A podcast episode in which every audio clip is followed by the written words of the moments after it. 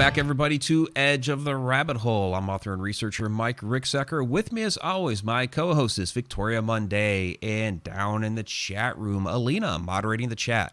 We have a fantastic show coming up for you tonight. Andrea Perron is joining us once again. We've had her on the show many times. We always have a wonderful and fantastic discussion. But what we want to talk about today, at least a, a good chunk of it, is she was recently on the Shadow Dimension docu series talking about the old uh, farmhouse, and it was just absolutely phenomenal getting to hear some of her stories, and then actually visiting the house and investigating there and experiencing it for myself. So, Andrea, welcome back to the show. Oh, it's so great to join you, Mike and Victoria. You know I'm crazy about you. No, it's uh, it is so it's so easy for me. You know, when my father even said it today. I mean, I was shipping books and shipping books mm-hmm. and shipping books and and you know, it's like, oh yeah, like that, like that book. Um right. uh, yeah, gobs and gobs of them going out. Out they go. And because uh, I've done three events right in a row, like mm-hmm. right in a row, and I have another big one coming up this weekend, and then Mass the following weekend, Yep, I'm Mass Paracon, and then uh, the UFO contact in Houghton Lake, Michigan. Uh, and you know, so this it turned out is my busiest month of the year. And I and I dare not even say that because I don't even know all that October holds for me yet. I think I forgot to write some things down on my calendar Uh-oh. for October. I'm afraid. I'm really afraid. It happens. It happens. It does. I think I have to open up a church. I'm a minister now, and somebody asked me to open up the church for Cassadaga after they had all of its uh, it all redone. And so um and I don't know the date on that, but I know it's a Sunday. And those are all free on the calendar, so that's okay. I'll find out. Um but uh, my father said to me as he was getting ready to take another load of books over to the post office. He's like, uh, I said, Oh, by the way, I have a have an interview with Mike Ricksecker tonight. And he's like, Oh, that'll be the easiest thing you do all day. he's right. He's like, uh, Yeah, you sit there and you chat with your friends. Oh, that's tough. yeah. I love your father. He's fantastic. yeah. Yeah. He really is. He's we fantastic. need to get him on the show, like a joint show with the two of you. That would be oh, fun oh, yeah. those days. No, no. You know, you won't do that. I spend enough time with him, really, honest to God. no, I'd be happy to bring him on anytime. I would absolutely. And in fact, I'm sorry I had to lean over to close the door just before, just as you started the show, and I'm like, oh God, you know they're already on, and I, you know, and I'm moving across the screen, and Peanut had to settle down in her little princess palette, and I wasn't, I wasn't quite prepared. I was on the edge of the rabbit hole, just getting ready to jump. But if he um, let the party begin, that's yeah, my Lenny right there. That is my Lenny. She's mine. Her husband thinks otherwise, but I am telling you that chick is mine. Um, but uh, no, if he stops in to just you know wave goodnight, I'll I'll drag him in and, oh, and let great. him say hi because he thinks the world of you, Mike. He really does. And Victoria, you have yet to meet him. I think. Just have you online. met? Not just in person. not in person. Yeah. yeah. I'm so uh, if if he stops by before he goes off to bed, then um, I'll drag him in, say hi. That would be great. Absolutely. so, well, like I said at the beginning of the show, uh, I asked you to you know take part and share in the Shadow Dimension docu series, which was released this past May. I interviewed you back in the fall um, yeah. I think it was just after I had uh, been out to the farmhouse. First time I went through it, I was out there with Carl and Keith, and uh, it was an, an amazing time. And here we'll put up a there's there's the farmhouse there, and I had a number of interesting experiences there. Um, one in particular in your old bedroom, mm-hmm. where over by the um, by that interior window where I suddenly got lightheaded. And kind of what I wanted to do for today's show was talk about some of those different things that you happen. But I also had a lot of people contact me about uh, about your interview segments that there were uh, bits and pieces and stories in there that they hadn't yet heard from you before. And I want to play, I have a couple of clips I want to play throughout here. So uh, I want to play this one clip from you uh, about the energy there and the energy that you girls supplied to the house. Now, this was a really interesting clip that people have commented on a lot. So I'm going to go ahead and play it here real quick. I think it's an absolutely mystical, magical, miraculous place that is alive with energy. And, you know, I firmly believe, having studied philosophy, I got a degree in philosophy because of living in that house. I think that everything is energy, everything that exists is energy. And before there would be a manifestation in the house, our electric bill would go through the roof. And then there would be a major manifestation, and then it would drop back down into normal range. They'll draw the energy from wherever they can get it. I think that one of the reasons why the house was so active while we were there was because we were five little, extremely energetic children who brought that into the into the house So, absolutely, absolutely, that was absolutely fascinating. The you know the observation that you had with you uh, you girls bringing that energy to the house. Well, the only observation I have about that clip is I'm so glad my hair looked good. oh, you looked beautiful for that interview. Hidden. Tonight it is hidden. Oh my God. It's got so much sea and salt air in it. It's like, um, uh, you know, I firmly uh, believe what I said. Um, you know, one of the things that I appreciate about you, Mike, is is you draw out. Um, you help me to uh, verbalize my own conceptualizations. Do you know what I'm saying? Yeah. You you pull that out. You don't ask, you know, garden variety questions. You literally plunge feet first into the hole. And so consequently, because it is it's the nature of the questions that you ask that prompt the um, responses that you get, which is what makes you such an extraordinary interviewer, um, just across the board. I mean, I I don't even have time to watch most of what goes out there in the world that has anything to do with me and I not only I watch you for you. I watch you for you. you. That's sweet. Thank you. I do because you are um, really among the the very best in the field at your craft, and I know Victoria knows the same thing. She's. Thrilled to be paired with you to do this oh, show. I just sit back. I just let him. I let him do it. oh, you uh, Victoria actually does that. she asks a lot of fantastic questions. there are some shows where it's like I'm a little off my game, but Victoria is boom, boom, boom on it. And yeah, uh, she's got yeah. it. She's got yeah. it going. Yeah. No, we're, we're a good team. He's like my big brother, even though I'm, you know, a year or two older. Yeah, a year or two. Yeah. Well, you know, it is.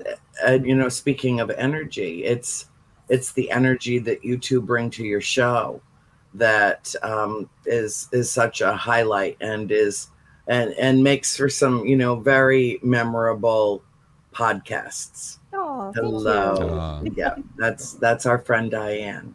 Yeah. Oh, I um, love Diane. And uh, Alyssa, Alina, Alina, Alina, Alina, um, yeah. Yeah. Yeah, she's our moderator. Yeah, so she uh, she posted the link to your website down there, which is uh, thank you, Alina. Very sweet, very sweet. Yeah. Um, yeah, and people can reach me at um, my email address too, which I normally don't put out, but I know you have a, you know, a great following of, of people that are, um, you know, really in the field, not just those that crawl up from under rocks and and hop around the paranormal world and see what they can find, and then you know.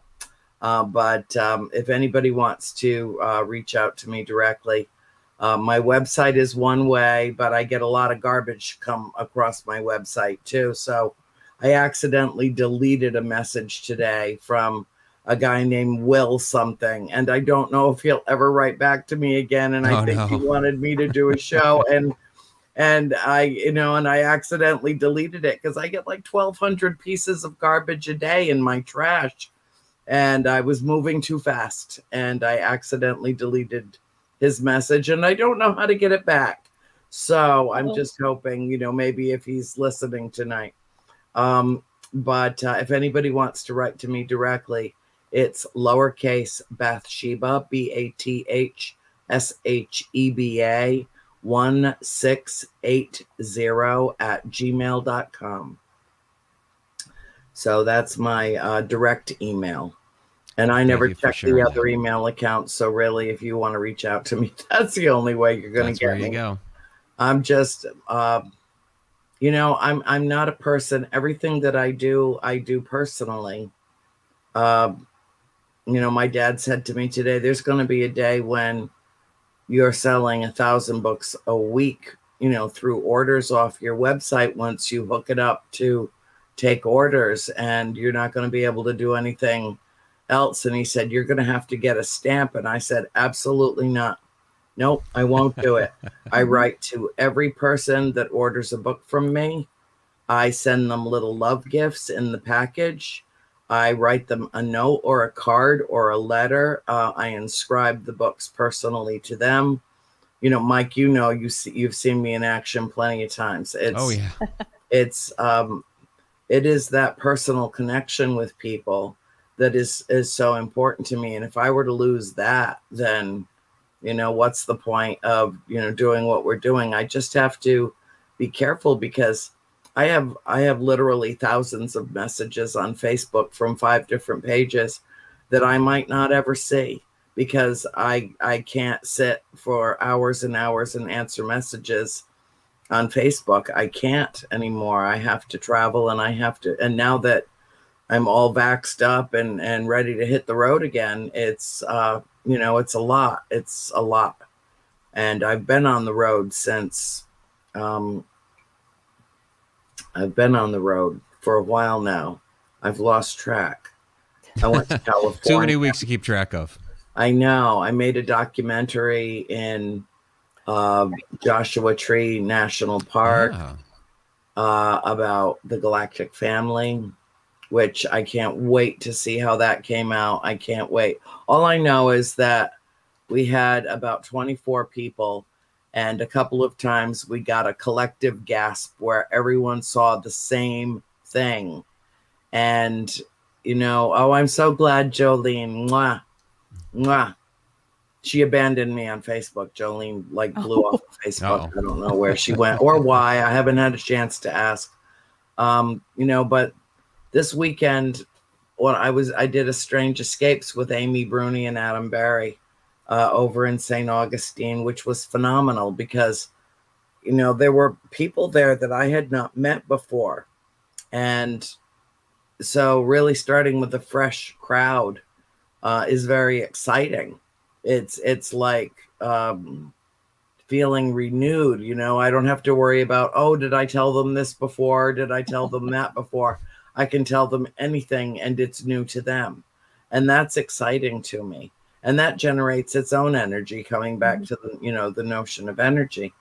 Um, but yeah, in terms of the clip that you used, um, I really do think that one of the reasons why the house was so activated was partly because five kids moved into it. Um, and for years and years before we were there, it was just Mr. Kenyon. And before that, it was just um, him and his wife, or he and his wife. Ooh, No, free in this we're language. not gonna get you on. Yeah, we're not gonna get you on grammar tonight. but Andrea, you're supposed to be a writer.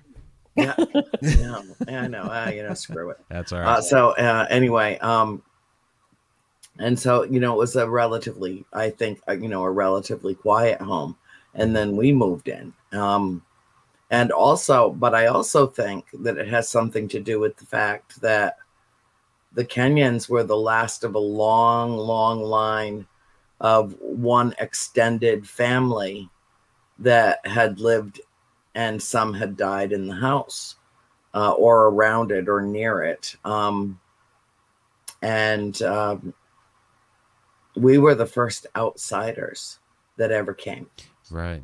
No, we were. There's no familial uh, or genetic or ancestral ties that we could ever find to the Richardsons or to the Arnolds.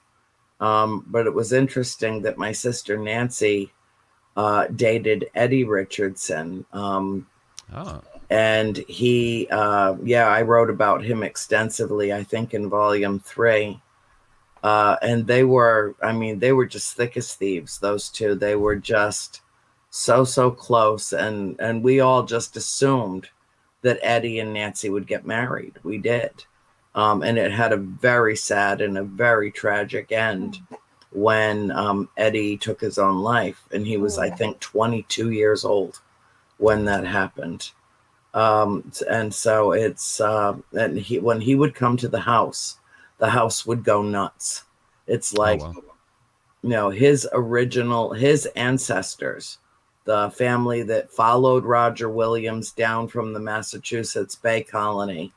You know, he was a part of, uh, of the original Rhode Island colonists. Uh, his ancestors were. And when Eddie would walk in the house, the things that would happen, I mean, and, and it was routine. It was not something that just occasionally happened. Whenever he was there, the house became very active and res- like almost responsive to him. Um, so seem to remember those family connections in some way. In some way, well, you know, I've always said that you know the cast of characters in House of Darkness, House of Light is extensive, both living and dead. But the house has the lead. The house has uh, an incredible energy of its own that I don't know if it's accumulated energy, if it's residual energy, if it's because it's built on an aquifer or you know or what i don't know what it is but you know mike having been there you have to admit there's something about that house there there absolutely is and there's a um, couple more clips that uh, that I wanted to play for you, or maybe we'll just do one more, mm-hmm. and then there's a photo that I want to show you because um, I I believe with the photo uh, I did capture that energy, but let me play for you this this other clip where we talk about the energy and yeah, the house is built on the aquifer, but you have that that well room down in the basement yes. with an open mm-hmm. well and just the way that's built. So this one has uh, Corey Heinzen in it and uh, I have some commentary by our good friend uh, Johnny Enoch in there as well. So let me go ahead and play this clip real quick. This room was actually the dairy room. Um, this was actually the cleanest room in the house when the Arnolds lived here. Uh, for that eight generations that they lived here. Um, that's why you have like the granite, then you have the limestone that's covering covering the bricks and stuff like that. Then you have the slate floor. I mean, because this had to be the cleanest room in the house. It's absolutely fascinating to me that directly below where Carolyn got thrown during the séance Gone Bad, which is also directly below where Carolyn stood when she saw the colonial family, is an open well surrounded by limestone and granite, granite being 55% quartz. This is like a perfect setup for a powerhouse of energy. When we look at a site that already has energy coming through it, maybe from ley lines, uh, you know, these sort of places that have a spring or a well underneath them. And then when you combine that with granite, granite is this conductor of insulator of electromagnetic energy because of the silica, because it works like those silicon microchips. That this is basically magnifying that energy, it's amplifying it, and these entities can just come through, they can manifest a lot easier. So, it's really the theory that I'm working with right here is that that room. And and of course all of the you know events that happened over the years but but that well room is like its own little power generator. And perhaps that's one of the things that's powering the house and perhaps also retaining the memories of the house as well. What do you think andrea? I think that that's highly plausible and in fact probable. Um, you know the whole entire cellar is just built with huge slabs of granite um, there's horsehair plaster in between these stones um, it is um, it's a fascinating space down there. Um, I particularly am drawn to uh, the well. I, I, let me tell you that some of the experiences, the experiences that we had in the cellar, we the children were either in the well room or they were in the root cellar. Um, okay which is all the way to the back um, to the left before you go up through that huge big door up into the woodshed. So, um, and the root cellar was always, you know, very, uh, when we got there, it was very tidy. It was there, you know, there was, there was really no junk laying around. That was not Mr. Kenyon's style. Um, you know, he kept the place uh, uh, very sparse. He had very little furniture. Um, and he uh, and everything was organized. Everything was in its place. Uh, you know kind of uh, old yankee um, stock truly. Um, every like uh, for every like the show gets a taco finds a new home how do i like it wait i'm on uh, I, I you yeah, know, you can't I, like it through Streamer, but those on YouTube can hit the like, and if Taco gets a new yeah. home, according to Nicole. So. Yeah. I already liked it. I love it. Um, you have such a, a, great following, and you know, really wonderful people that are involved with this show. Awesome. Yeah, um, they're, thank you. They're a cut above, I think. Sorry, but yeah. I, I, I think they're a cut above. yeah, they are. Uh, so anyway, yeah, I think that that's um, highly plausible. Uh, there was also a spring that ran from across the street, a natural spring that ran right through the cellar. And there was a cistern uh, where it would fill up the water um, that could, you know, then be heated. And um, oh. during the uh, the blizzard of 78, they brought in some very, very heavy equipment to clear the roads. And um, and it crushed the road there um, and caved in part of the spring, so it diverted the water um, in, in in a strange way. Um, but yeah, it was um, it, it was just water, water everywhere, and granite everywhere, and the stone wall that surrounds the you know the the yard proper, yeah. which is about six acres, and all the stone walls and you know the stone walls seem to have a life of their own but we would um, we would go into the well room and the floor would literally vibrate. There's a story in the books about Cindy um, going into the well room and feeling like she was actually being pulled down the well, like it was some kind of a vortex that was literally. And we don't know how deep that well is. I mean, mm-hmm. nobody's been able to measure it that I know of. Um, and there's still water in it. And, you know, my father is like, you girls stay away from that. And he put a very uh, large slab of stone on it to cover it. I mean, we know we had animals. We were afraid. Yeah, now it's open. God now. forbid, you know, that one of our cats would, you know, go just oh, yeah. Get too curious and we would lose them. There was also a well on the back of the property, um, too, that was next to the old cellar hole. Uh, there was just um, a lot of water anomalies and um, and also a lot of lightning when there would be uh, a thunderstorm. I maybe it was the topography. I don't know, but it would that place would attract lightning like like it was in Florida. I mean, really, it was a real. It was it was amazing the thunderstorms that would pass and then almost get stuck there. Like they'd come and they'd stay and they would just strike and strike and strike wow. the river uh, that ran behind the house. And you we'd get lightning strikes where all the hair would stand up on your arms. You know, it was really bizarre. And when they would come through, my father and I would go running outside because, you know, of course, there's nothing more exciting than a good old fashioned thunderstorm. And my mother would scream at us to get back in the house. I mean, scream at us. You two are going to get killed. What's wrong with you? Yeah, you're going to hit by lightning, right? Yeah, yeah, yeah. She was sure we'd be struck. She was sure of it. And yet, you know, here we are. Could it be all the quartz around that attracted the lightning? Because I know Yosemite um, gets so many lightning strikes, and I think that's high in quartz too, isn't it? Mm-hmm.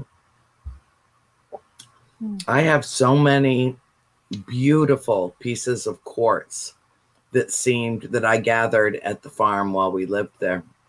Aww. That seemed to literally work their way up to the surface of the ground. Hmm. Like there, there wouldn't could be walking through the backyard one day and you wouldn't see anything and then the next day it's almost like a gift was starting to protrude from the surface of the earth. Oh, Do you nice. still have some of that quartz? Yeah, it's all over my desk. Okay. Oh do you well then let me ask you this. Do you think some of that energy from the farmhouse has been retained within the quartz that's on your desk right yes. now? Okay. That's why I have it. That's why you have it. There you go. Yes. I never give so, my my stones away. I never no. gave any of my stones away. I I'm a stone collector and always have been um, my whole life, and so is my mother, and so are all my sisters. Um, and in fact, um, when we lost April, uh, she had she always wherever she went in life, she always brought all of her stones with her and so um, we um, collected all of them from her yard and took them to my mother's house, and they live there now. And when I say they live there, I mean that. I feel like mm-hmm. There's um, that stone has consciousness. It's just a consciousness that we don't understand. Um, and it doesn't mean that they are, oh, Greg, We'll meet Greg. Yes, we will. You know, like for instance, this piece. This is Ooh. Oh, it's beautiful. Yeah, it's it's one of my very favorite pieces and it I've had it for many, many years and it grows. It's different now than when I first found it. It its spikes are a little longer and they're absolutely perfect protrusions and and you know this one here that wasn't there when i first got it you know i i think of of stone as being alive um and um, i also was given a, a a rare and beautiful gift which i don't have right now because i considered it a healing stone and so i left it with my mother um, when i was up there a few weeks ago and i will gather it back um, the next time I go up. But a friend of mine, a producer, but who is also a friend of mine, um, went to. Um, there were extraordinary crop circles in England this year, absolutely off the mm-hmm. charts crop circles. And she went to one that had just dropped the night before. They, she and her partner were the first ones out there, and there were four stones in the center of it and not, these were not indigenous to the area. They were not indigenous to England. Um, they were different. It looked like there was something embedded in each one of them. And she said, You know, I'm coming to, she's the one I, I met out in California to make the documentary. And when I got there, she walked over to me and she put this thing in my hand and closed my hand. And she said, I brought you a very special gift. And I opened my hand. I'm telling you, this thing was pulsing. It was changing colors. It had, it looked like it had something almost like a seed in the middle of it. And it had three sides and it looked like um, a pyramid. It looked just oh, like amazing. a pyramid. Oh. Um, and um, yeah. That's fantastic. Yeah. And so I know that they were left for her to find, mm-hmm. and that I was supposed to have one of them, and it's a, a very rare and precious gift. So uh, yeah, my mom's got it right now because she needed it more than I did. But uh, I will get it back, and it will, you know, go with my collection. I wish you could. I wish if if if I wasn't going to completely disrupt everything on my desk to turn it around and show you the top of my desk, Oh, you would totally be so fine. impressed with my collection. You would. But yeah, there's what's it- something about Yeah. stones, and it's an ancient thing. It's Mhm. just an ancient thing. It it touches something at, at the core of me. I never go anywhere that I don't collect a stone. When I'm up in Northwest Michigan, I make sure I go find a new Petoskey stone, which are very rare, and you only find them in Petoskey, Michigan. They don't exist anywhere else on, on the whole planet. You know, so Yeah, you uh, know, when I was a kid, because I, I enjoy collecting stones too. When I was a kid on Lake Michigan, I was there with, with my aunt and her friend and uh, and her son, and you know, we're getting some stones. We're getting some rock. I got I found fossils on Ooh. Lake Michigan. It was amazing. But um, Sarah Yusuf has actually threw a question down in here for me, but it's pertinent because she asked, Mike, do you still have that quartz piece? And what's interesting is, you know, Andrew, you've been sitting here talking about the quartz from the farmhouse. And just before, like within two days of leaving to go to the farmhouse last September, it was September 20th that I was there. So it's almost exactly uh, a year ago yeah. um, out in my backyard. Now we have like a little, you know, kind of rock garden area that borders the house, and I'm always out there feeding the birds and everything. And I'm always looking out the window watching the birds. But this one particular day, just before leaving for the farmhouse, all of a sudden, out of nowhere, here's this piece of quartz that's just down there amongst the rocks. It's like, where in the world did that come from? Because they're all just like you know regular generic stones but all of a sudden kind of magically appeared here's this piece of piece of quartz and you right now are talking about all this quartz from around the farmhouse so i just i love these type of connections Do you still have it? i do it's in the other room and so that's what sarah was asking do i still Well, have wait. it of course i, I still have it i'm not gonna go get it. Oh, okay, fine. Yeah. you know the, well that's the word that's the apropos word connections right you know and and i don't even know i don't i don't even need to know what the relevance or the significance of it is um because the gathering of stones or sometimes the pilfering of stones the borrowing of stones The appropriation. the appropriation of stones touches something in me that is so deep that feels absolutely ancient in me. And I don't know what it is. And my mother said that it comes from the Cherokee blood that pulses through my veins. Hmm. She said that, you know, she grew up doing the same thing uh, that her mother did before her and her grandmother did before her. You know, there were always, you know, gardens of rocks and stones. I remember going when I was five years old to my mother's old home place on, uh, uh, they were sharecroppers, tenant farmers, and they had what most people would consider a shack.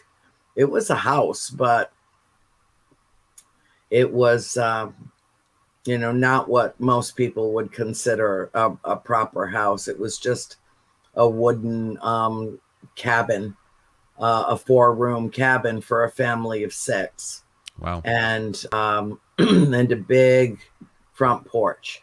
And i remember and two magnolia trees on either end of the porch and the house was literally falling in on itself which was a terrible shame. But i did get to walk into the place where my mother was raised. Aw. and i was just a little itty-bitty thing.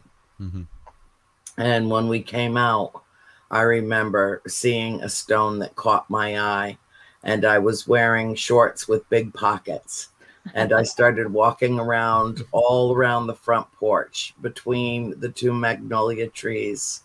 and I was probably twice my weight by the time we left the house. and I and I remember thinking that my father would not appreciate what I was doing, so I snuck over to the car, and I took them and I put them all up underneath the driver's seat you know, from behind where he wouldn't see them and he wouldn't know they were there. So that when we got back home, I could offload all my rocks and, and he would never know that I had done it. Uh, only that he just got worse gas mileage going home than he got coming. Um, you know, and I still have all of them. I have thousands of stones that I everywhere nice. I have ever gone in my lifetime, I've brought something back of the earth with me. That's funny you mentioned that because I used to go hiking when I was in Arizona and I would climb mountains and I would pick up rocks, beautiful rocks out there. I learned to get them only when I got to the top and down because it was just too hard to go up the mountain with all these rocks. Mm-hmm. So I pick them up on the way down. But same thing. I have all these rocks. Yeah. Red rocks. That's fantastic. it is. I think that it's it's it's part of our it's part of our inner realm. It's part of our ancient DNA. You it's know, when you think about it is, it mm-hmm. is. And when you think about all the magnificent structures around the world that have been built from stone, mm-hmm. hewn stone and shaved stone, and you know, uh, all the arrowheads, the artifacts. You know, my mother's got a collection my sister Cindy too a collection of arrowheads and artifacts that are amazing. And you know, my mom uh, was an archaeologist and a curator of a museum for years, and she uh, would go on dig sites uh, around Massachusetts and Connecticut. Uh, there was one particular dig site in Rehoboth that was such an extraordinary find. They dated things at that dig site back 10,000 years. Wow. You know? Yeah, That's yeah. Amazing. So, you know, and she and she's got a few pieces of clay pot and stuff like that from there, and you know, and I think that it's a way for us to to reconnect with our mm-hmm. ancestors mm-hmm. and connect with the earth um, in in a, a really sentimental way. You know, the little artifacts that we keep of our travels and and that type of thing. But I also think that stone harbors energy and it conducts yes. energy. Yeah, I absolutely agree. And you mentioned going into some of these ancient buildings and sites, and I just know this past summer from being out in Egypt, you walk into those buildings and you absolutely feel the energy off of that stone. Mm-hmm. Of course, most of those buildings are granite, but um, yeah, but since we are talking energy again, and we were already previously talking about the energy there within the house, there is a photo that I do want to show you. Oh, good. I captured there at the house. Uh, it's looking for it. It's a uh, second floor, looking from the middle bedroom toward your old bedroom, and you see this unusual shifting uh, that's going on. Let me go ahead and post the the photo, and you can see everything. I don't know how well you can see it, uh, Andy. Oh, I can see it. Yeah, everything in the front, like the bed, the chair, the rug, all that's perfectly clear. Once you get to that doorway, everything starts to shift to the right. And what is bizarre to me is the exterior window, not the interior one, but the exterior window that's actually behind the wall. You can see that in full form on the chalkboard.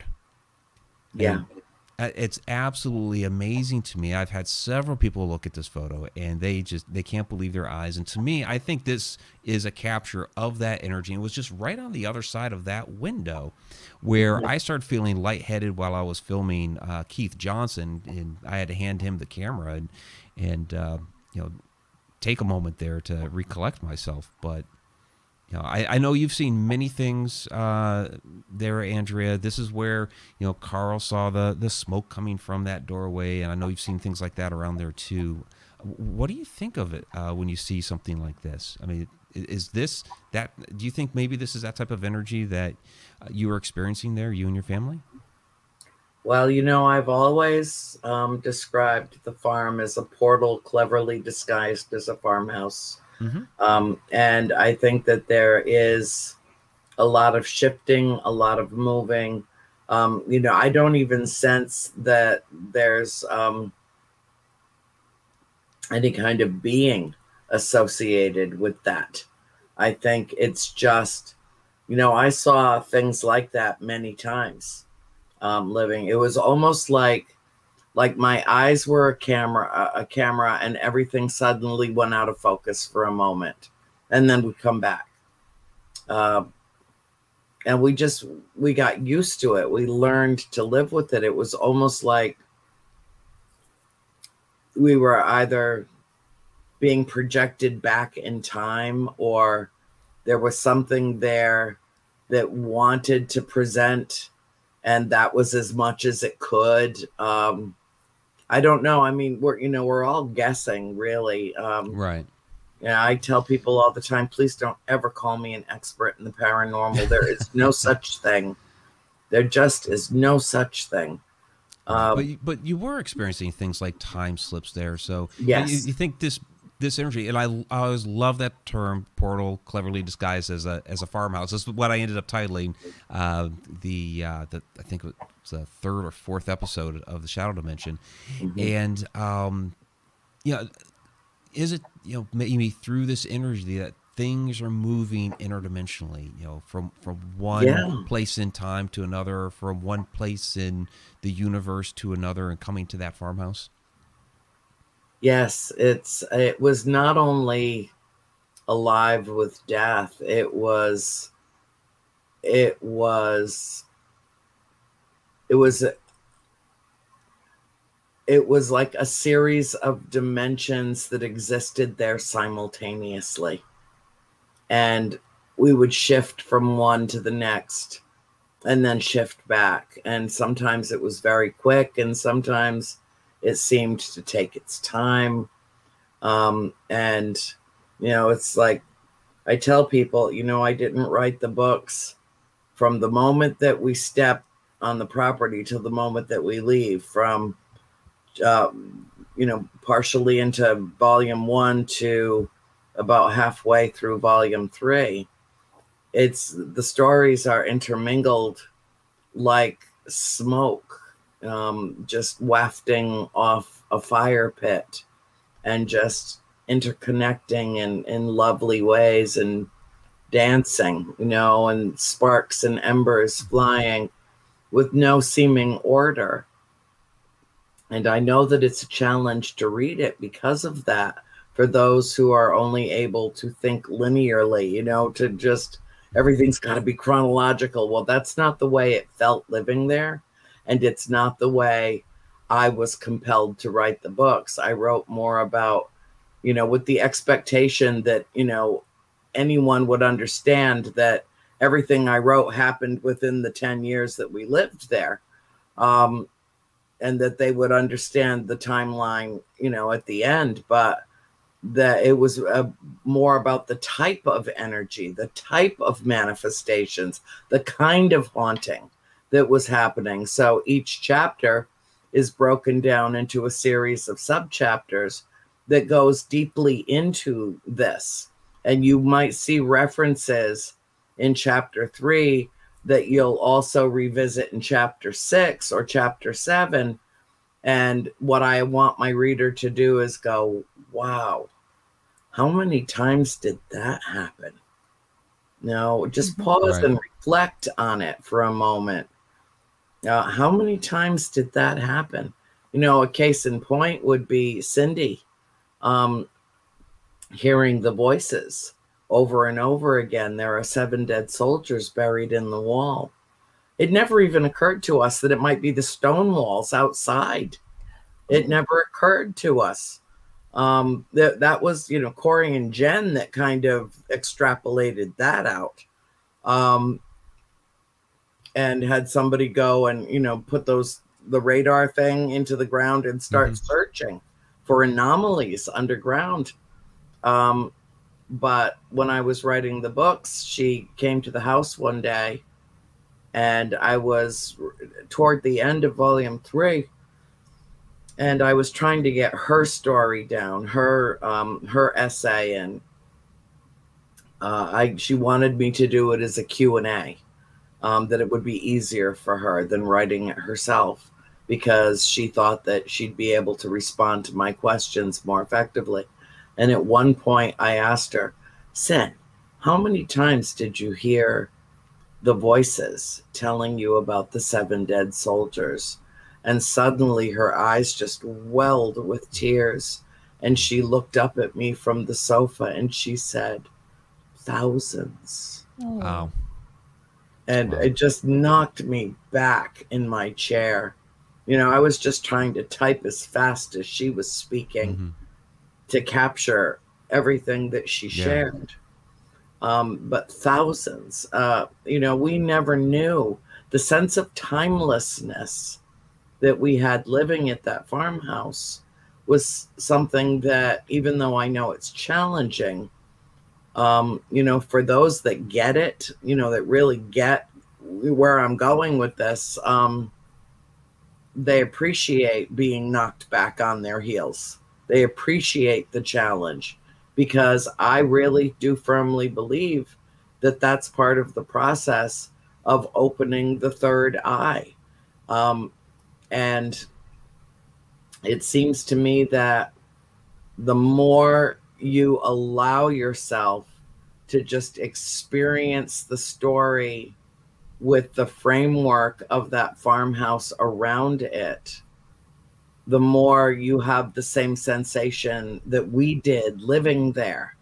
You know, we didn't know if it was 1976 or 1842 or 1787 when these manifestations occurred. You know, we could barely even place them according to the kind of clothing that some of these entities were wearing. And they were so different and they were from different time periods. And we don't know if they were related. Only one spirit in that house ever self identified, only one. And it was the little boy that April made friends with. Right. And he told her that his name was Oliver Richardson. And she said that he died when he was five years old. And those were the that was the original family that built that farm. And through marriage, it became the Arnold estate because women early then back then were not allowed to own property. Right. Right. Mm-hmm. Now, Victoria, I've kind of dominated the, the question so far, so yeah, I'm enjoying it. No, I. You're I enjoying it. don't. Okay. All right. I, I'm Well, being a spectator, but uh, no. no. All right. That's Go fine. I'm on. drinking Uh, 'cause we do my have new it. We do. Michigan mug that I stole Oh, from there my you go. father. It was Uh, one of his birthday presents, and I'm like, no, I like that. That's mine now. Nice, nice. Well, we do have some questions from the chat room that I uh, want to go ahead and put forth here. Then, uh, from Brennan one two four three, Annie, do you think that if another family of seven moved into the house without the knowledge of its history, the manifestations would be the same or different?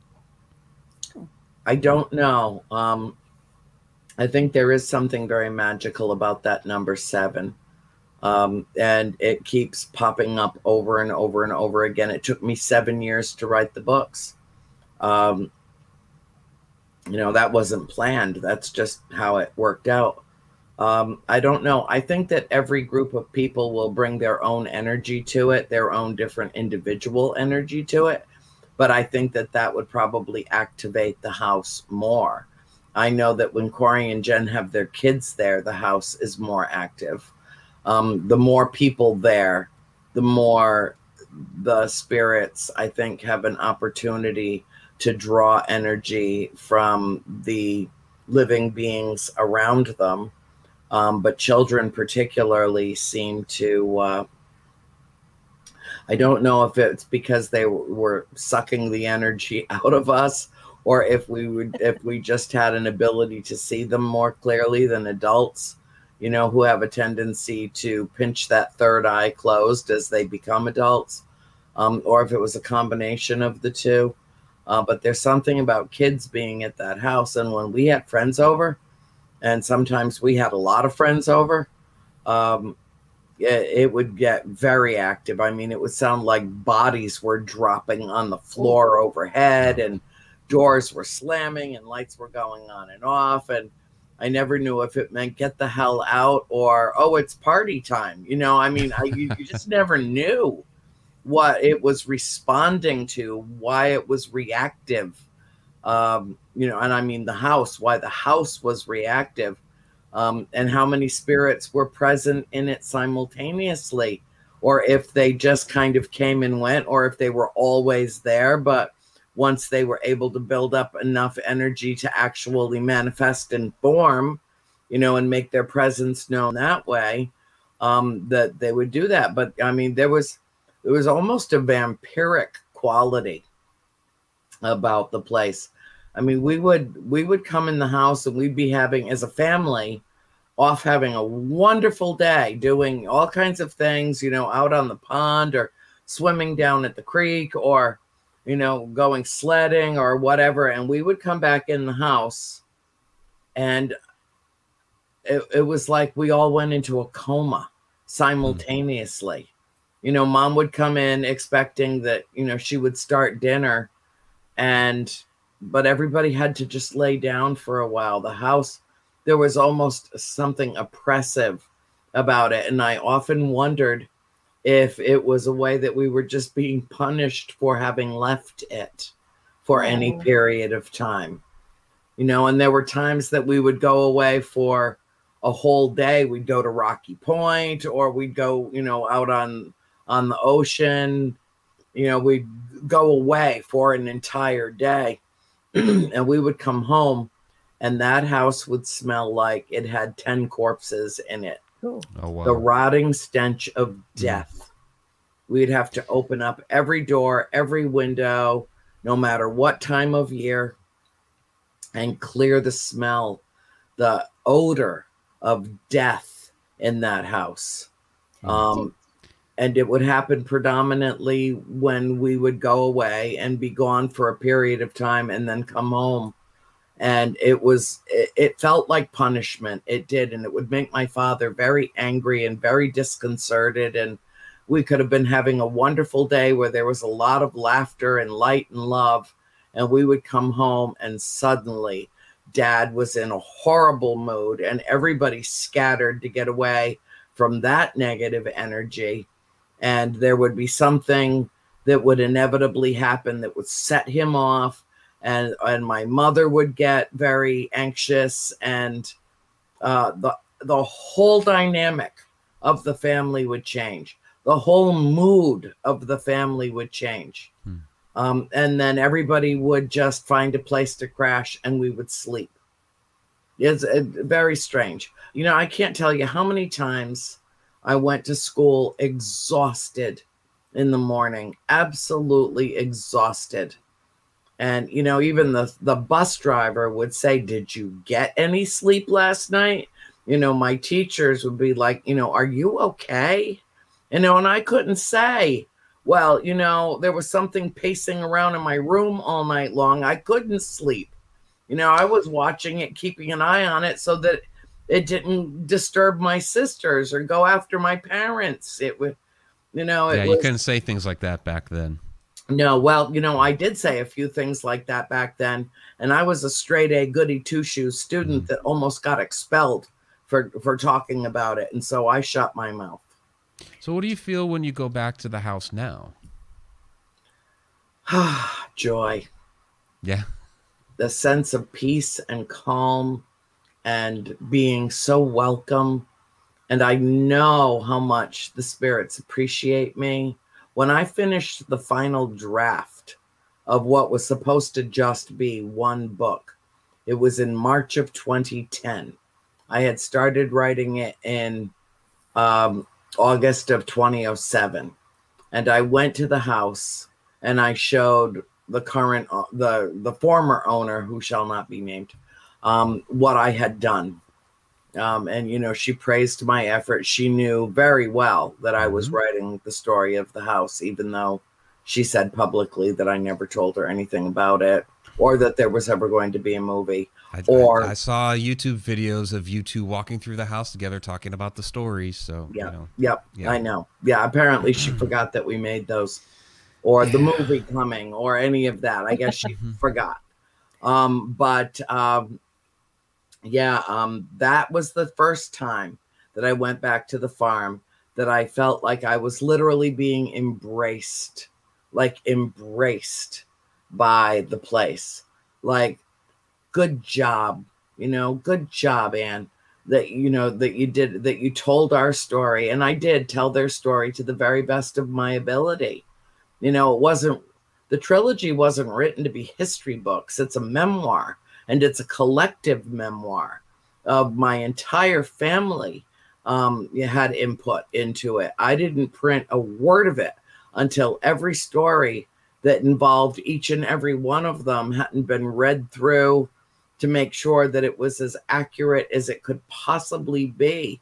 You know, all that mattered to me was that the truth come to light, that be that it be authentic, and that it be accurate to the best of our recollection, each individually. And I accomplished that. But the thing that it, the telling of the story actually accomplished with, you know, the multitude of readers that have been through it now. I published the first book more than 10 years ago. I mean, I, I don't know where that decade while, went, yeah. but you know, I mean, more than 10 years of March of 2011 is wow. when the first book came out. And what it has done for people, I think, more than anything, is that it has liberated them to tell their own tales, okay, let me ask. to tell their own experiences. Go ahead, Victoria. It sounds like, from everything you've been describing, the house needs a certain level of euphoria, and the children would bring it in. You know, it's like Christmas morning, and we're opening up all the packages, and when you're gone it didn't have that level. So when you came back, I don't think it was punishing you. It was just drawing on what it needed. Does that sound right? Well, I don't know because I don't know because you know we visited the house many times um, when Mr. Kenyon was still the formal owner, mm-hmm. um, and none of us ever remember seeing anything, smelling anything strange. Uh, you know, seeing any interdimensional anything, you know, I just it, it was there was nothing untoward about the house. It seemed the metamorphosis of the house occurred when we were there. But maybe and, it was happy to see you, you know, and it just it drew off that. It was glad to see you. Like your family's coming home again. I know that my mother had to ask permission for the house to let us go. Mm-hmm. Um, and I never want, I thought I would live in that house my whole life. I did. It never occurred to me that my parents would sell it. And it certainly never occurred to me that they would sell it during my senior year of college, where I was working on a thesis and taking a bajillion courses and cramming everything into my brain that I could in my senior year and without even consulting me, without even letting me know that they had put it on the market.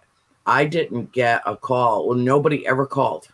And the house was very, very fairly priced, under market. Hmm. And it ended up um, being that uh, my dad went and met with the abutting landowners and gave them the deal of the century just to offload it because my mother said that she wouldn't survive another winter there, that she had to go. And uh, I was devastated, absolutely devastated. I couldn't believe that that house was sold out from underneath me when I thought that that was my birthright and my legacy and that our family would just live there forever and half of us never wanted to go back and half of us never wanted to leave. And selling that farm fractured my family. We never lived together under the same roof again when we left it because nancy was so angry that she refused to leave. And yet when um, she went to the new owners that she was their primary babysitter. Um, and she went to them and she said, I know you want to do some work to the house. I'll stay there indefinitely as the caretaker. Because they lived, as the crow flies, like a mile behind the house oh, in Massachusetts. Okay. So, you know, it was they were taking two large pieces of property and putting them together. And so they said, Oh, that's great. Well, Eddie moved in with her. Eddie Richardson moved in with her. Um, after we left, I was 21, she was 20. Um, and what had been a peaceful, loving, uh, truly uh, engaging relationship in every conceivable way. We just all knew Nancy and Eddie were going to get married. There was just no question about that.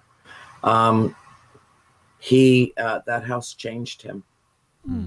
and he became violent, uh, physically abusive, verbally abusive. Wow. Um, Nancy had to end the relationship, and she told him he had to leave. And he got in his car and drove up to Mabel Alvison's house up on West Road, about a mile and a half from the farm, and shot himself. Oh, And it was horrible. It That's was horrible. devastating. It was just absolutely devastating for the whole family uh, because we felt like he was a part of our family. Mhm. And he was one of the last of the Richardsons. And almost everyone in his family had died. Very bizarre, tragic deaths. Very Wow. bizarre deaths, um, including um, one of his sisters uh, had been decapitated by Ooh. by Oh the uh, falling out of a boat and getting sucked up underneath the engine, the wheels of right on the the lake that I lived on. The, I lived on Waterman Lake in Harmony, Rhode Island, and that's where that accident happened. You know, just bizarre things. Um, it- very unfortunate um, what the Richardsons endured. You know, and you wonder, you know, if it's karmic. You wonder if it's, you know, what is it? What is it? I mean, there's so just so many more questions than answers. I don't And think we're even supposed to have the answers. Uh, not all of them. I mean, uh, we we try to we try to get answers for our questions. I don't think we're going to get them all, but uh, we have one last question here from. And there are a lot of questions from the viewers, but I'm going to do Yeah. this last this Oh, last I'm one sorry, because I it does was relate to family. again. No, no, no. You're good. You're good. Um, but from Jonathan A. Andrea, do you think you're connected to the house from another life? Yes, and that's Jonathan Altieri, and he already knows the answer to that question. He's just putting it out there to see if I'll talk about it some more. Well, but you know, it's pertinent for some of the other listeners that uh, It is. that are It is, and he knows that. I love Yeah. you, Jonathan. Um, and I love Brennan too. Um, you know, I'm so glad that some of my people came over tonight, or we share them. We could just share them. Yeah, absolutely. Um, but absolutely. yes, I feel that um, I don't know. It's hard to answer because part of me feels like this is the first and the only time that I've ever been on Earth because it all feels so very foreign to me. Hmm. Um, and yet I feel like I have a soul connection to that house. And possibly even based on what I've seen there, possibly um, even a reincarnation connection to that house. I saw an apparition there on the hearthstone of the fireplace when I was 17 years old that was the spitting image of me, like mirror image reflection of me as an old woman. Interesting. And Oh. you know, and I don't know. I mean, you know, there are some people in the paranormal that say, you know, use words like doppelganger and use words like, you know, say that spirits can can create the vision that they want you to see of them. Well, you know, I don't know. All I know is that we had the same exact facial features.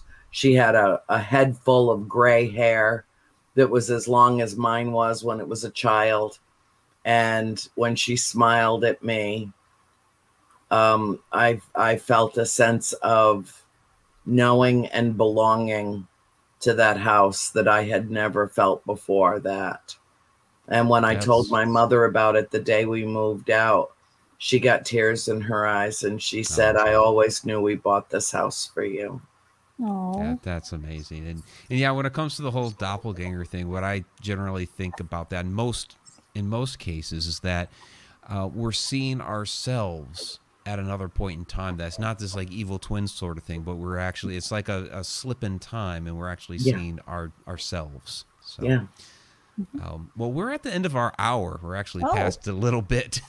it Oh, went i'm quick. sorry i No, thought we no had need to till apologize. 11 I No, would have no. abbreviated some of my commentary. okay. No, it's the journey. That's right. That's right. No, it's always fantastic with you, Annie, and that's why we bring you back all the time, is because we have so much to talk about. I know. We always just barely scratch the surface. Right. And you know, it's uh it's always a joy for me to join both of you. I love you dearly. And I thank you and I thank your viewers and your listeners. Uh and uh you know, it is all part of the journey and it's a sacred journey of exploration and enlightenment. So I'm always happy to take that with you, get on that path with you both. Oh, thank you. Absolutely. Thank you. And one more time where people can find you and your upcoming events. And I'm going to see you this week in Mass Paracon, which is going to be great. I know, I can't wait. Oh, I'm gonna squeeze you till your stuffing pops out. Can you Um, record that? Record that for us, will you? I know because we only got a few minutes at Michigan, so this will be. I know, It'll be I great to catch it. up. Yeah. I know it was literally a few minutes and one All right. really good picture. Um, Right. uh, yes. Um, the best way to get in touch with me is to contact my Linny, Lynn Ann Bowling, uh, at Buttercup Brigade, which is my fan page. Um, that's my girl right there. There's, there's and yeah. uh, and she will always know how to reach me uh, if somebody needs to contact me directly or if they want books or you know whatever they want she's my go-to girl and uh, or you can just google my name i'm on facebook i have a main page and then four others house of darkness house of light uh, in a flicker a world awakening which is my show um, and yeah i'm kind of everywhere omnipresent so it's pretty easy to find me. Um, and you know, anybody that's listening in that wants to join me on Thursday nights for a World Awakening, I do a show with my producer Tony Rathman, who is God's gift to production. I mean, he's yeah, just Tony's amazing. guy. Yeah. He is. So yeah, I'm everywhere. I'm really easy to find, and everyone is welcome. All aboard the mothership. All right. And for those of us joining us new tonight, please go ahead and subscribe to the Edge of the Rabbit Hole YouTube channel where Andrew is every Thursday night. We're every Tuesday night. So you can fit us both into your schedules. So. Exactly. All right. Well, Annie, thank you so very, very much for joining us once again this evening. Absolutely appreciate it. My it's good to pleasure. see you. You too, sweetheart. We'll Tell talk again hi. soon. Yeah. Okay. And I'll see you this weekend. All right. Bye bye.